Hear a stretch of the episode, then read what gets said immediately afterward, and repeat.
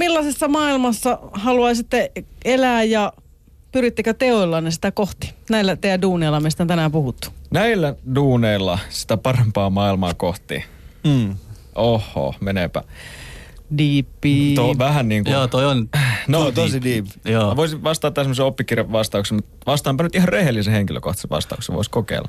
Ni, niin tota, äm, kyllä, Hyvä Teen. vastaus.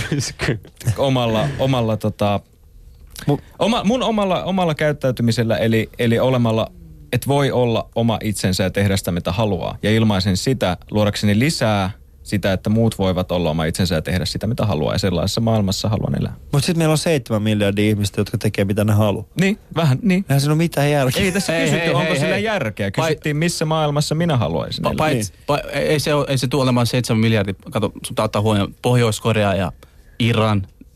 Niin. Niin, et ei ne voi tehdä sitä, mitä ne haluaa. Niin. En, mä en, mä en. What?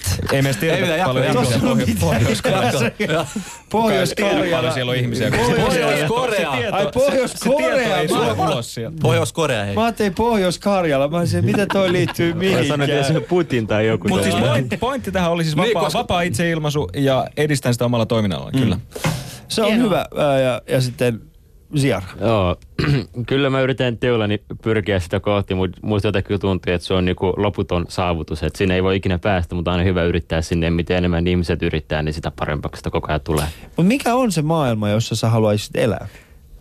No, se on semmoinen rauhallinen maailma. Ihmisillä olisi tietoa asioista. Ja sitten tota, ei olisi niin paljon ennakkoluuloja. Kyllä siellä voisi olla muutama persu, mutta ei liikaa. Ei liikaa persuja.